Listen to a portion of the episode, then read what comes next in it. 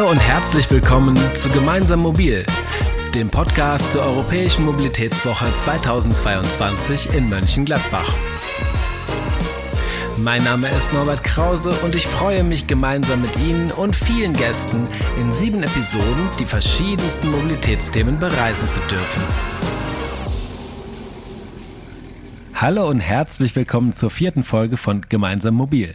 Noch bis zum 22. September bereisen wir jeden Tag einen Aspekt nachhaltiger Mobilität. In den bisherigen Folgen haben wir uns mit Tempo 30, Parken und Lastenrädern befasst. Sollten Sie eine der Folgen verpasst haben, finden Sie diese über die typischen Apps wie zum Beispiel Apple Podcast oder Spotify, aber auch auf den Social Media Kanälen der Stadt Mönchengladbach. Heute dreht sich alles um ein Verkehrsmittel, das es vor fast genau drei Jahren unter dem Oberbegriff Elektrokleinstfahrzeug in die Straßenverkehrsordnung und somit auch auf unsere Straßen geschafft hat. Es geht um den E-Scooter. Später in dieser Folge bin ich mit Peter Russ am Telefon verabredet. Er ist Regionalmanager bei Tier Mobility, einem von aktuell drei im Stadtgebiet vertretenen E-Scooter-Sharing-Anbietern. Wir werden uns über die Sicherheit beim E-Scooterfahren unterhalten und wagen einen Blick in die Zukunft. Zum Schluss der Sendung erwarten wir wieder eine Sprachnachricht von Marco Jonas Jahn. Er wird uns wie gewohnt das Wichtigste der heutigen Folge in einem Reim zusammenfassen. Doch jetzt schalten wir erst einmal nach Reit. Dort bin ich mit Marielle Bemelmanns, Mobilitätsmanagerin bei der Stadt Mönchengladbach, zum E-Scooterfahren verabredet und spreche mit ihr über die Möglichkeiten und Herausforderungen, die sich durch dieses doch noch recht neue Verkehrsmittel in unserer Stadt ergeben. Ja, wir fahren gerade hier auf ähm, E-Scootern durch die Gegend und das ist ja irgendwas, was man vor gut drei Jahren hätten noch gar nicht machen können, weil es da noch keine Scooter zumindest mit Zulassung gab. Und ähm, naja, seit drei Jahren gibt es dann auch E-Scooter in Mönchengladbach. Ähm, wie stellt sich denn so die Situation aktuell dar? Ja, also Mönchengladbach hat das tatsächlich auch direkt vor drei Jahren angefangen mit nur einem Anbieter. Äh, mit der Zeit kam dann immer mehr dazu, sodass wir dann bei vier Anbietern waren, wovon mittlerweile aber nur noch drei da sind. Äh, mit insgesamt im Moment ungefähr 1000 Scootern im Stadtgebiet verteilt. Und stehen die überall? Also von Beckrad bis Bettrad? Nee, tatsächlich hauptsächlich im Innenstadtbereich. Es gibt aber auch einzelne Anbieter, die jetzt ähm, ihr Geschäftsgebiet auch mal erweitert haben. Für die Leute, die uns jetzt zuhören, ist es übrigens sehr spannend, E-Scooter sehr langsam zu fahren. Das ist gar nicht so einfach. Schneller können wir nicht, weil wir dann nichts mehr hört auf dem Mikrofon vermutlich. Nach welchem Prinzip funktionieren denn die Leihangebote? Die funktionieren eigentlich wie fast alle anderen Leihangebote, wie zum Beispiel Nextbike auch. Man lädt sich die App aufs Handy, registriert sich da, auch mit den Kontodaten, Name und E-Mail-Adresse und kann dann in der App direkt sich die Karte anschauen, wo welche verfügbaren Scooter stehen. Läuft dahin, scannt mit dem Smartphone den QR-Code auf dem Scooter und kann direkt losfahren. Und wenn man die Fahrt beendet, drückt man auf Beenden und dann wird das Geld direkt vom Konto abgebucht. Also es steht gar nicht fest, wo immer die Scooter stehen, sondern das ist so ein bisschen zufällig. Genau, die Scooter können einfach überall abgestellt werden, ähm, bis auf ein paar Parkverbotszonen. Ansonsten können in der Stadt verteilt überall diese Scooter herumstehen. Das freie Abstellen von Scootern, dieses Free-Floating-Prinzip, führt ja auch immer wieder zu Problemen. Wahrscheinlich auch in Mönchengladbach, oder? Ja, also am Anfang war das tatsächlich verstärkt ein Problem. Ähm, gerade auch, weil es eine neue Mobilitätsform ist, an die man sich auch erstmal gewöhnen muss und die Akzeptanz erstmal schaffen muss. Ähm, besonders für mobilitätseingeschränkte Personen ist es natürlich ein Problem, wenn Scooter im Weg stehen. Gerade für Personen im Rollstuhl, mit dem Rollator, für seh- und gehbehinderte Personen, für Personen mit einem, ähm, Kinderwagen. Ähm, da sind natürlich auch schon viele drüber gefallen. Ähm, was allerdings im Moment so ist, dass, äh, dass die Beschwerdelage sich ähm, beruhigt. Also wir haben nicht mehr so viele Beschwerden wie am Anfang ähm, weil die Anbieter aber auch relativ schnell reagieren. Also wenn wir Beschwerden bekommen, leiten wir die direkt weiter und die Anbieter reagieren und räumen die Teile aus dem Weg. Was aber auch jeder Einzelne vielleicht mal machen kann, ist, wenn er sie benutzt, diese Scooter, ganz gezielt darüber nachdenken, wo man ihn abstellt. Einfach mal darüber nachdenken, kommt hier eine Person mit dem Rollstuhl, mit dem Kinderwagen überhaupt noch durch? Gefährdet dieser Roller gerade jemanden? Besonders auf Radwegen auch, ähm, für Radfahrende sehr, sehr gefährlich. Und wenn ich selber sehe, dass so ein Roller im Weg steht, kann ich ihn selber auch einfach vielleicht ein, zwei Meter zur Seite stellen, bevor ich den Anbieter kontaktiere und dieser erst vielleicht ein paar Stunden später reagiert. Sie hatten vorhin schon erwähnt, dass es halt bestimmte Bereiche gibt, wo man Scooter nicht abstellen darf. Gibt es denn auch das Gegenteil, sowas wie bestimmte Bereiche, ähm, wo man Scooter abstellen sollte, weil sie da möglichst wenig ähm, Platz beanspruchen? Ja, also wir stehen im Austausch mit den Anbietern und bevor die zu uns in die Stadt gekommen sind, haben die uns auch gefragt, in welchen Bereichen man die Scooter auf jeden Fall nicht abstellen darf. Und ähm, die Anbieter können das technisch so umsetzen, dass sie in ihrer App spezielle Parkverbotszonen einrichten. Wir haben da zum Beispiel gesagt, dass das ähm, Grünflächen sind, Marktplätze, ähm, spezielle Bereiche um Bahnschienen herum zum Beispiel. Und die erweitern wir auch äh, immer kontinuierlich, wenn zum Beispiel Beschwerden an verschiedenen Stellen gehäuft vorkommen. Ähm, dann gibt es dort auch entsprechende Parkverbotszonen. Ähm, Bereiche, in denen man die wirklich abstellen, nur abstellen darf, gibt es nicht. Also es, es, gibt jetzt keine Flächen, wo man sagt, nur dort dürfen die abgestellt werden. Eben, das ist eben dieses Free-Floating-Modell, dass sie überall abgestellt werden können und auch dürfen. Ähm, es gibt in anderen Städten, in Innenstadtbereichen, die Möglichkeit, ähm, dass Scooter in speziellen markierten Bereichen abgestellt werden können und die Anbieter das dann auch technisch so umsetzen, dass es auch wirklich nur da möglich ist. Allerdings müssten dafür diese Parkbereiche alle 200 Meter vorhanden sein. Und so weit sind wir bei uns in Mönchengladbach im Moment noch nicht, dass wir alle 200 Meter eine Parkfläche für E-Scooter anbieten können. Aber abstellen sollte man sie natürlich nicht direkt auf dem Gehweg, nicht auf dem Radweg, nicht in Feuerwehreinfahrten. Ähm, all diese Hinweise bekommt man aber auch in der App von den Anbietern, wenn man den Roller abstellt. Kommen wir einmal zu den positiven Aspekten. Welche Rolle spielen denn E-Roller bei der Mobilitätswende in Mönchengladbach? E-Roller sind auf jeden Fall ökologisch wertvoller als das Auto. Und für Leute, die sonst eventuell mit, nur mit dem Auto fahren, weil ein Fahrrad für sie nicht in Frage kommt, ist der Roller auf jeden Fall eine Alternative ähm, dieser Mobilitätsmix, um zum Beispiel auch vom, von der Haustür zur Bushaltestelle zu kommen oder zur Bahn, wenn einem der Weg zu Fuß zu weit ist. Dafür bietet der Roller auf jeden Fall eine gute Möglichkeit. Und sind ja auch, glaube ich, so ungefähr 10 Prozent aller Wege, die man äh, mit dem Auto fährt, die unterhalb von einem Kilometer sind. Also könnte man zu Fuß gehen, es dauert auch manchmal vielleicht zu lang, aber da wäre der Roller ja auch eine gute Möglichkeit, um schneller von A nach B zu kommen. Genau, dafür ist er auf jeden Fall geeignet.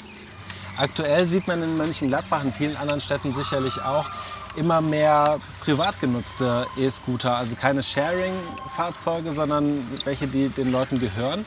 Kann der Scooter vielleicht so eine Art Alternative sein für die Leute, die ja, aus welchen Gründen auch immer keine Lust haben, Fahrrad zu fahren, aber trotzdem denken, etwas mit dem Auto muss auch eigentlich nicht immer sein und ist nicht immer notwendig?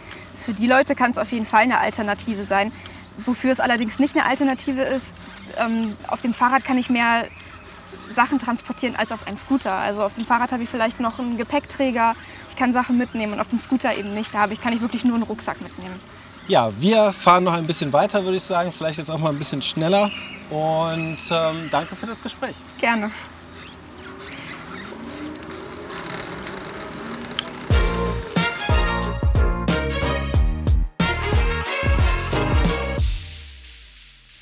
Wir sind wieder zurück im Studio. Nachdem wir gerade einiges über die spezielle E-Scooter-Situation in Mönchengladbach erfahren haben, telefoniere ich nun mit Peter Russ. Er ist Regionalmanager bei Tier Mobility, einem von aktuell drei im Stadtgebiet vertretenen E-Scooter-Sharing-Anbietern. Zu Beginn unseres Gesprächs habe ich ihn gefragt, was E-Scooter bzw. E-Scooter-Sharing besonders macht im Vergleich zu anderen Verkehrsmitteln. Mit dem E-Scooter hat man tatsächlich ein, ein, neues Fahrgefühl, das man so vom, vom, Fahrrad oder von anderen Zweirädern nicht kennt. Man, ich habe immer ein bisschen das Gefühl, dass man äh, über die Straße schwebt. Und äh, außerdem ist der E-Scooter super praktisch. Er ist äh, leicht zu bedienen und schließt eine Lücke zwischen bestehenden Verkehrsträgern. Und es macht Spaß, den E-Scooter zu fahren. Ich, ich denke, das ist ein Argument, äh, welches in vielen Diskussionen immer noch zu sehr belächelt wird. Ähm, unserer Meinung nach sind oder müssen alternative Mobilitätsangebote ähm, von den äh, Bürgerinnen und Bürgern. Andernfalls äh, gelingt uns der, der schrittweise Umstieg äh, weg vom Pkw nur sehr schwer. Ich meine, wenn wir jetzt auf die Automobilbranche gucken, da gibt es ja auch diesen berühmten Slogan Freude am Fahren. Das heißt so, ähm, dass das Thema Spaß scheint ja tatsächlich ähm, auch ein wichtiger, auch in anderen Verkehrsmitteln irgendwie ein wichtiger Aspekt zu sein. Deswegen wird es sicherlich in den nachhaltigen Mobilitätsformen umso wichtiger sein. Richtig, genau. Also es muss, es muss ähm, natürlich seinen, seinen Mehrwert haben und seinen, seinen Sinn. Ähm, aber es muss auch angenommen werden grundsätzlich. Und ich glaube, das ähm, ist gegeben bei den E-Scooter. Ähm, und wir sehen das ja auch an steigenden ähm, äh, Nutzerinnenzahlen. Insofern ist das, glaube ich, auch ein ganz wichtiges Argument. Spannend finde ich, dass im Rahmen des E-Scooter-Sharings bereits Dinge umgesetzt sind, die man sich eventuell auch für Autos wünschen würde. Beispielsweise in bestimmten Bereichen nicht abstellen oder wird in Fußgängerzonen automatisch gedrosselt. Gibt es denn weitere Aspekte, die softwareseitig einem beim richtigen Umgang unterstützen? Ja, hier muss ich einmal einhaken oder ich möchte einmal einhaken ja, es ist richtig, der Scooter kann technisch gedrosselt werden. Allerdings gibt es dazu keine rechtliche Grundlage, die einen Eingriff in das Fahrverhalten Dritter erlaubt. Das, äh, das Thema kommt immer mal wieder auf und man fragt sich, naja, der Scooter fährt durch die Fußgängerzone, so wie das Fahrrad auch, kann man das nicht verhindern? Ähm, das, das einfach nochmal erwähnt, weil das, glaube ich, vielleicht auch für die äh, ZuhörerInnen ganz äh, interessant sein könnte, warum es momentan keine Drosselung von E-Scootern gibt. Ähm, darüber hinaus kommunizieren wir ja schon seit, seit Beginn des Angebots der, E-Scooter regelmäßig über unsere App mit, mit unseren Kundinnen. Ähm, die Kundinnen werden regelmäßig bezüglich eines verantwortungsvollen Umgangs, also sprich Fahrverhalten und das korrekte Abstellen des Scooters sensibilisiert. Und äh, wir können auch über, ähm, über die App ähm, mit unseren äh, Kundinnen äh, vor bevorstehenden Events ähm, über beispielsweise temporär geänderte Abstellzonen äh, kommunizieren, sodass sie informiert sind, dass sie ihren Scooter jetzt die nächsten drei Tage nicht mehr an der gewohnten Stelle abstellen können. Ähm, aber wir möchten noch mehr tun und wir arbeiten außerdem an, an technischen Lösungen, die zukünftig ein Fahren unserer Scooter zu zweit oder unter Alkoholeinfluss verhindern sollen. Allerdings steckt hier der Teufel im Detail. Ähm, aber wir haben erste Piloten am Laufen und, und freuen oder würden, ja, Ziel ist, das natürlich dann ähm, in der Zukunft in jeder Stadt anbieten zu können. Ich stelle es mir so beim Autofahren tatsächlich ganz positiv vor, wenn ich gar nicht mehr die Möglichkeit hätte oder so, ja, dass es mir leichter fällt, nicht zu schnell zu fahren. Vielleicht geht es ja irgendwie rüber tatsächlich in diesen ähm, Bereich auch, dass der Scooter da so eine äh, Vorreiterrolle haben könnte.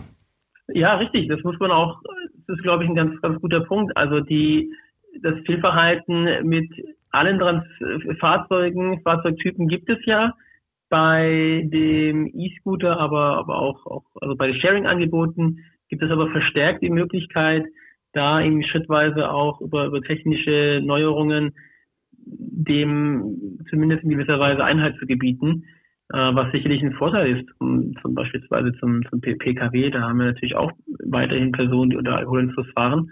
Ähm, ist aber nochmal viel schwerer, das von vornherein zu verhindern. Und das wird, wie gesagt, noch ein bisschen dauern, bis wir da wirklich eine Lösung haben, die auch, auch gut funktioniert und die einfach dann über ähm, alle Märkte ausgerollt werden kann. Aber wir fahren auch schon in, schon in ein, zwei Städten erste Piloten, die eben genau diese Themen, die auch häufig ähm, ja, zu, zu Unmut führen dann in der, in der Öffentlichkeit, dass Personen wie zu zweit oder auch zu dritt auf dem Scooter stehen, ähm, dass sowas dann verhindert wird. Vergleichen wir mal den Scooter vielleicht nochmal mit dem Fahrrad. Also das Fahrrad gibt es ja seit gut 200 Jahren, den E-Scooter jetzt in dieser Form jetzt noch ist, er kommt gerade quasi erst in den Kindergarten. Ähm, wenn wir vielleicht auch, also wir müssen jetzt nicht 200 Jahre in die Zukunft gucken, aber vielleicht einige Jahrzehnte, was könnte uns denn da in der Zukunft erwarten? Also grundsätzlich sind wir, sind wir auch bei Tier überzeugt, dass das Fahrrad oder auch das E-Bike die äh, dominierende Rolle spielen wird im, im städtischen Verkehr. Äh, neben dem ÖPNV, Tier mittlerweile, bietet mittlerweile auch in, in über 50 Städten ein E-Bike-Sharing an. Äh, wir sind jetzt auch, ähm, wir haben ja auch den, den Anbieter, den ähm, Fahrradverleihanbieter Nextbike äh, letztes Jahr übernommen und haben so mittlerweile ganz starkes Fahrradverleih Angebot im, im Portfolio. Darüber hinaus gehen wir davon aus, dass die, das Sharing, die Sharing-Angebote grundsätzlich ähm, weiter, weiter wachsen werden, zunehmen werden, auch neue Modalitäten noch zukommen, dazukommen werden. Das können dann auch ähm, Zweisitzer sein, die vielleicht im Sharing-Bereich angeboten werden können. Da ist, glaube ich, noch äh, der Fantasie durchaus äh, Spielraum da. Ähm, bei den jetzt vor bestehenden Verkehrsträgern arbeiten wir in die Richtung, dass die, der E-Scooter zum Beispiel auch immer smarter wird, ähm, indem man in Zukunft vielleicht auch die, die Verkehrswege ähm, scannen kann, um auch so sehen zu können, wie ist denn die Verkehrsinfrastruktur, Infrastruktur, die Qualität der, der Radwege beispielsweise. Und ich glaube, da wird sich noch ganz viele Möglichkeiten ergeben in Zusammenarbeit mit den Städten, ähm, um die Verkehrsflüsse äh, zu optimieren in den Städten. Ich glaube, wir können gespannt sein auf die Entwicklung in den kommenden Jahren. Peter Russ, ich danke für das Gespräch. Dankeschön.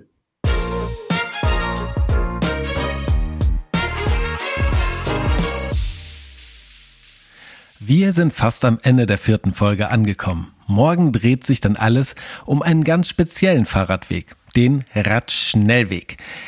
Ich besuche mit Jens Postelmann, Verkehrsplaner für Rad- und Fußverkehr bei der Stadt Mönchengladbach, ein erstes Teilstück einer Radschnellverbindung im Nordpark und spreche mit Angela Franke, Professorin für Radverkehr und Nahmobilität an der Universität Kassel.